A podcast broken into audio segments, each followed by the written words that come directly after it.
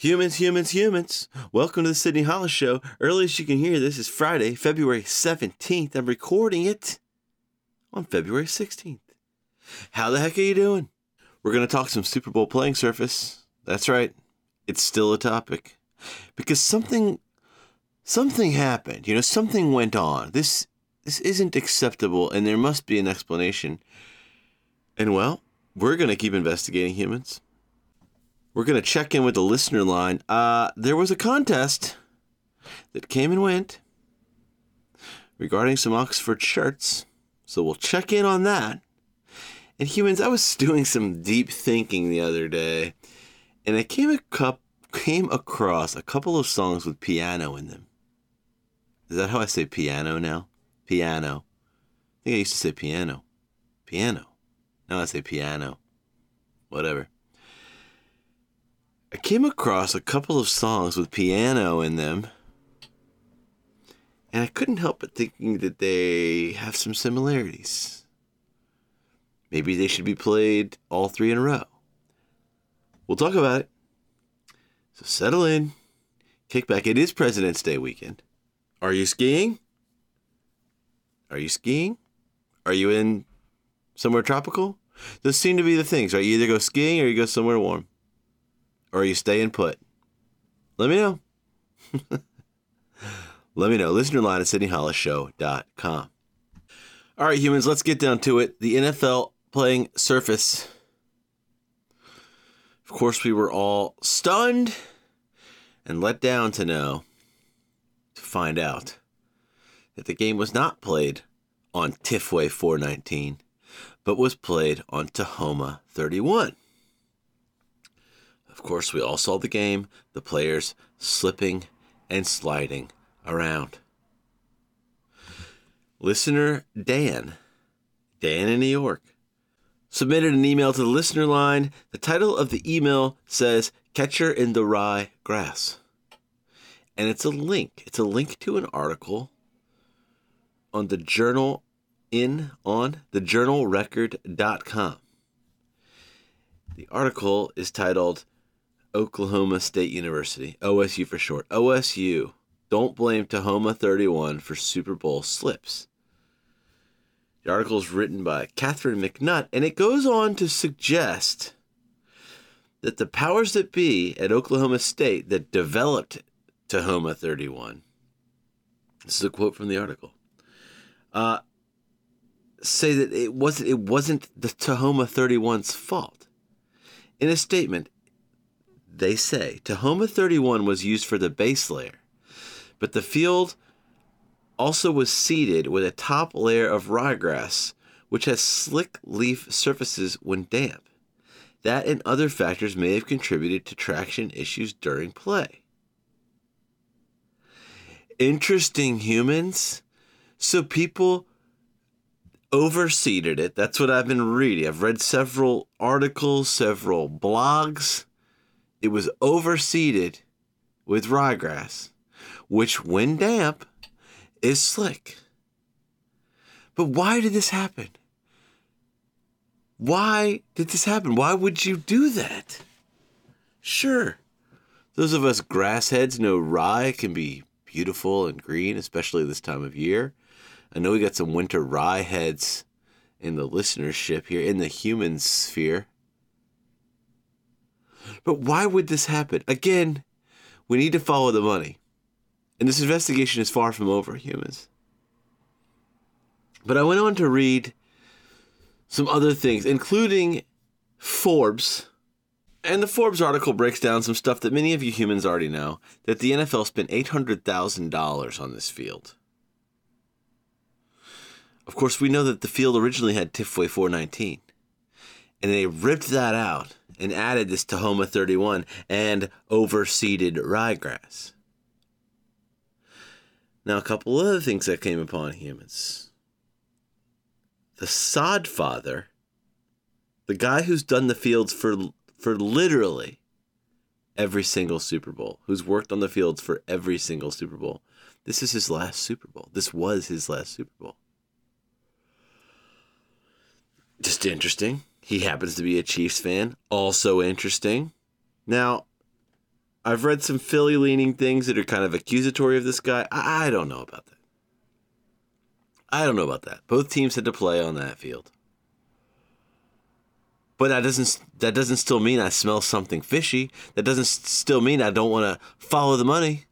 Well, humans, in my research, I've come across a website called lvsportsbiz.com. Las Vegas's premier news site covering the convergence of sports, business, stadiums, and politics. This is an article by Alan Snel.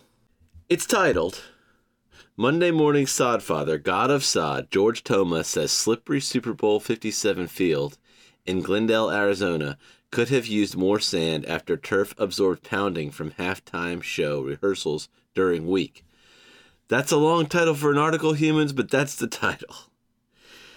Now, what I find interesting about this article, it says that the field was brought inside. Of course, we know, we've already discussed this on the show, but if you're new to the show or you don't remember, you didn't hear that episode, at State Farm Stadium, the field is on a track. The grass field is on a track, and it can go into the stadium and it can go out of the stadium so that the grass can get sunlight be cared for, whatever the heck. This article says the grass, the field, was brought inside on Wednesday, and there it stayed. It didn't go back out for any more sunlight. Now, this article says a little more sand could have gone on it to help it drain. It suggests that it could have gotten damp with the practicing and being inside. And there's people that are suggesting that it also didn't get a chance to if it didn't go outside any between Wednesday and Sunday. Boy, oh boy, oh boy. What a mess. Perhaps, quite literally, the world's biggest stage. The field was brought inside and not back and forth an $800,000 piece of grass? Overseeded with rye? rye that's slippery when it's damp. And they didn't bring the field back out to dry in the sunlight in the Arizona desert? It's mind blowing, humans. I don't think we've heard the last of this. I'm glad that certain websites like lvsportsbiz.com exist and are willing to ask the tough questions. And I'm glad we've been on it since before day one. Monday morning, Sunday night. That was a lot of people's day one on this. No way. We were talking about this playing surface weeks ago when we thought it would be Tifway 419, which would have done better, as we all know. Anyway, Dan, thank you for sending this in. Humans, it's because of sleuths like you that the show does go on. Listener line at SydneyHollisShow.com. And here's the thing, humans. This is all new information to me. I'm still wrapping my head around it. So maybe I'm just throwing the information out there and maybe one of you is able to connect all the dots together. This is a group project. You know, I'm digging through weird sports websites. We've got listeners sending things in. It may take another listener to say, hey, hey, I put all this on my bulletin board and I attached yarn to different push pins and I figured it out that person that figures it out could be you, humans. We're just giving you tidbits. They're existing here in the show, here in the hideaway. You might be the one to solve the case. You might be the one to add to the to the case. Listener line at SydneyHollisShow.com. Now, speaking of the listener line, I was very fired up about the shirt brand Charles Tyrwhitt. Some people say Charles Terrett. I was very fired up about the shirt brand Charles Tyrwhitt a few weeks ago. I had ridden the subway that day and I was very fired up about an ad I'd seen. I found the ad perplexing. I found it offensive. Now, Charles Tyrwhitt, that's how I choose to pronounce it, but I have heard it's also Charles Terrett. Charles Tyrwhitt, it's a shirt company. They make uh, classic button down Oxfords that are, you know, that are great for business and weddings, I guess. I, I, I wear mine to job interviews and to weddings. I have two, I believe, possibly three. Charles Tyrwhitt shirts. I buy the the non iron, you know, the wrinkle not only wrinkle free, but just a non iron. I mean, they just look crisp all the time. They come with collar stays. You get it. Classic Oxford. Apparently, they're cheaper than buying Brooks Brothers. Um, I don't know. That's how I got turned on to him. A guy I knew had a nice slick looking shirt. I said, "Tell me about this shirt." He said, "Oh, you're gonna love it." La la la la la. Now, whether I like the shirt or not, it's beyond beyond what's going on right now because I certainly hate their ad. So I'm on the train. This is a couple of weeks back. This is a recap for some of you humans.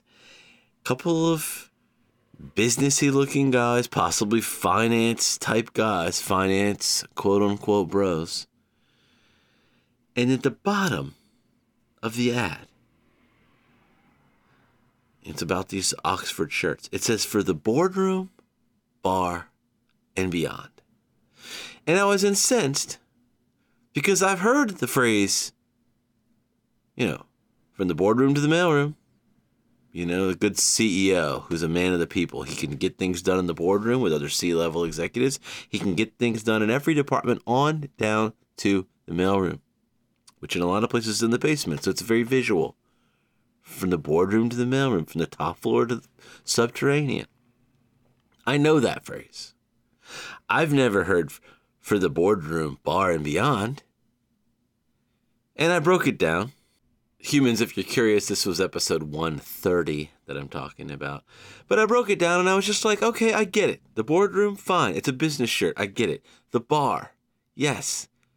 People wear Oxford shirts a lot of times. They'll tuck them into jeans and they'll wear them to a bar where they kind of look casual, kind of look dressy. Or then you've got just the straight up happy hour crowd. They go to the bar in the clothes they wore to work that day. Okay, so I get that. I get the boardroom. I get the bar. What I don't get is beyond. Charles Tyrwhitt, you tell me. What do you mean by beyond? What do you, how are you changing how are you reinventing the Oxford? What are you doing? How are you reimagining this in, in a way beyond? Beyond what? That's it. That's it. So humans, I issued a challenge. And I said, hey, tell me how you would take your Charles Tyrwhitt shirts beyond. And I said, you know what? There's no prize for first, second, or third or anything like that. But you do get a Sid Buck if you participate, if you submit. And the deadline was just before Groundhog Day. And forgive me, humans, I'm just now getting caught up with this. Of course, as you know, this is President's Day weekend. I'm one U.S. holiday behind. But we did have a submission so let's check in with old Drew from Savannah, who got this in on time. It's my fault for getting to it late. Let's check in and see how Drew would take his Charles Tyrwhitt Oxford shirt beyond. Hey, Drew in Savannah, just calling in to uh, tell you how, how I would take my Charles Tyrwhitt shirt beyond. Uh, for the record, I've never heard of this shirt company. I have no idea how to say the last name of Charles. Um, but I still want to participate because it's just a button down shirt, right? So what, what would I do? Um, I'd put on my Charles Tyrwhitt shirt. I would go to a, a Bed Bath and Beyond. I would go to the basement level and I would try to find a bathroom in the basement, just as deep into the store as I could get. And uh, that's how I would take it beyond. I'd go in there um, I'd use their facilities, and then uh, and then I would leave the deepest part of that store, um, having known uh, that I went beyond in my Charles Tyrwhitt shirt. Uh, pretty simple. Um, God, I hope I win. Thanks a lot, Sid. Keep it up. Bye. Well, Drew, you did win. You did win. You got a Sid Buck for participating, and you guess what?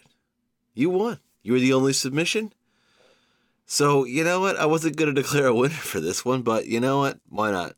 Drew, you won. Now let's break it down because he's he's getting into the minds of Charles Tyrwhitt and their their marketers, and he's saying, how does one, how does one reimagine the Oxford How does, does one play with the form and function of the Oxford shirt? He says, listen, it's all in a name. You wear it, you go to Bed Bath and Beyond. Now he also talked about going subterranean. I mentioned how mailrooms are often below ground. He's like, listen, I go to the basement bathroom and uh, you know, I defecate in that shirt. And uh, I guess it's it's a kind of uh, I guess Drew's suggesting he's leaving his mark while wearing that shirt.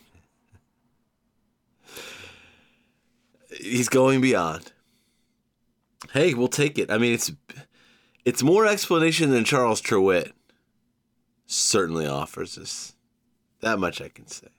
And for all you Bed Bath and Beyond heads out there, I mean, Drew, thank you for bringing this up. Folks, go while you can. Get your jokes in while you can.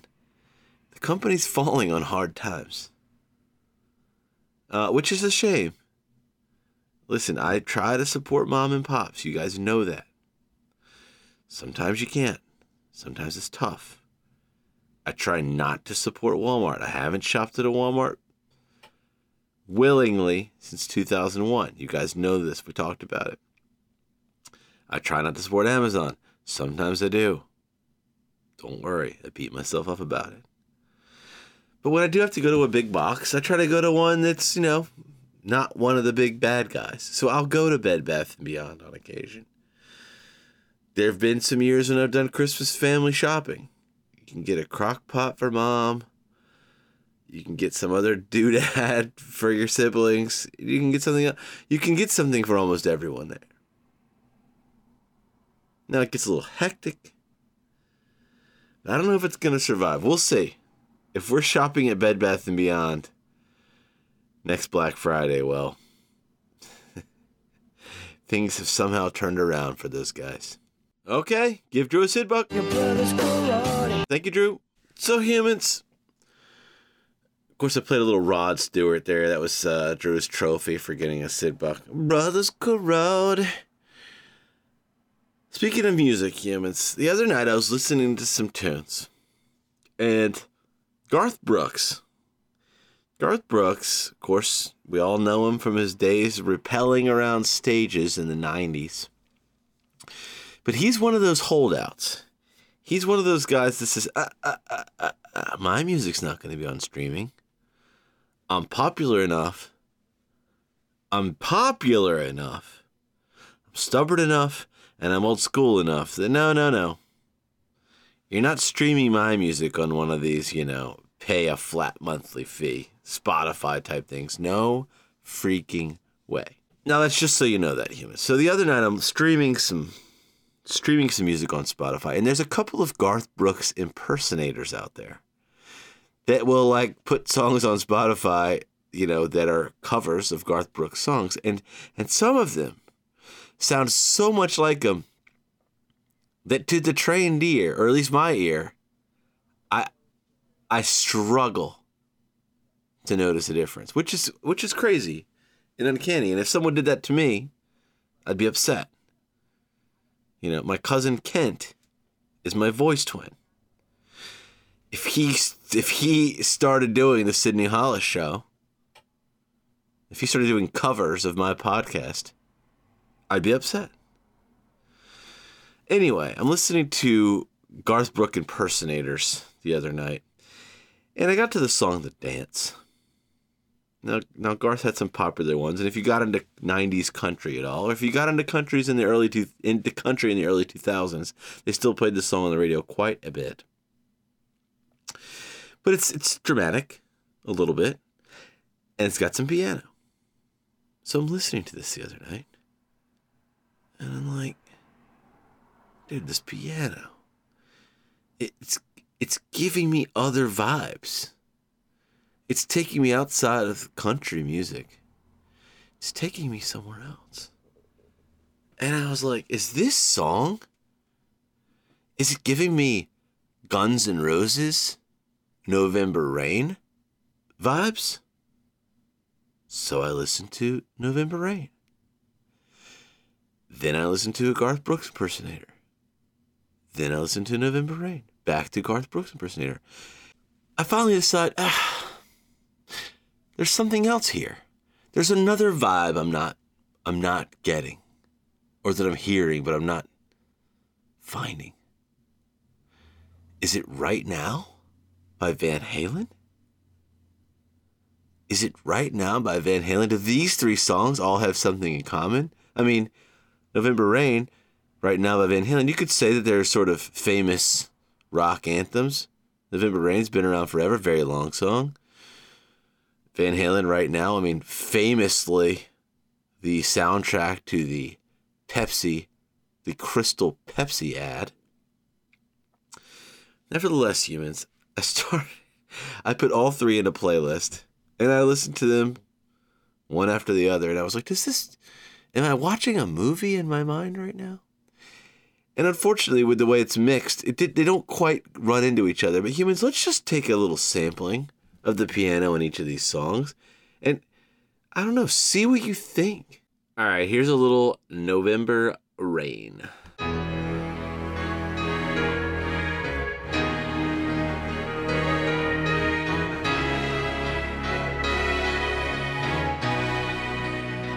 You know, a little piano, a little emotion. Uh, let's check in on the beginning of Garth Brooks' The Dance.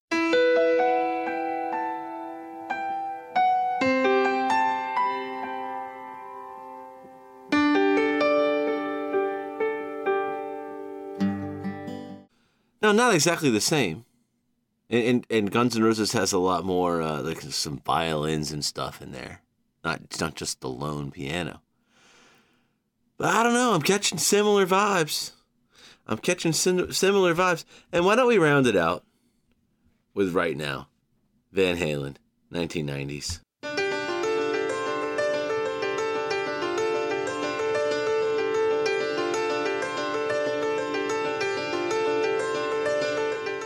I mean, something's cooking there. Well, it's sure, Sid. It all sounds like piano. They're, they're using the same instrument. No, I'm getting some. I'm getting some of the same feelings. I'm getting some of the same feelings, especially with the Garth Brooks one and uh, Van Halen. But all three, I'm getting something. So, humans, what am I trying to say here? Well, again, maybe this is like us uncovering what really happened with the Super Bowl playing surface. Why did that ryegrass end up there? Sometimes, you know, I'm I'm an investigator. Okay? And I'm I'm briefing you guys and I'm saying these are the things we know. And I'm tacking things up to a bulletin board or a clear wall. And I'm writing things with a dry erase marker but I'm not really sure, you know. But I'm saying, humans, this is this is the mission. There's something cooking, and maybe it's one of you that comes along with a couple of pushpins and some yarn, and you connect the dots. Maybe it's one of you that grabs another dry erase marker and you you draw everything together. I don't know. Perhaps you'll make a mashup this weekend of November Rain, The Dance, and Right Now. Perhaps you'll make a short film where those three songs go into each other seamlessly and you come out with some kind of meaning. There's certainly certainly memorable songs by each group. Maybe you're going to go on a bike ride this weekend. Maybe you're going to have a GoPro on your head. Maybe your bike ride will sync up perfectly to these three songs in a row. Maybe you'll have to fade them in and out of each other to really have the piano kind of play off of each other. Because if you listen to all three in a row without any kind of blending, it doesn't quite, there's something missing. Believe me, believe me, I've tried. I stayed up very late, very late listening to these three songs in a row, humans, and there's something missing unless you can actually give them a proper mix together and try to combine those piano parts. But I think I think it might work for something. Perhaps you're on a bike ride, perhaps you're on a paddle, maybe a run. I don't know, a short film, maybe a round of frisbee golf. Maybe this is the soundtrack to human home movies.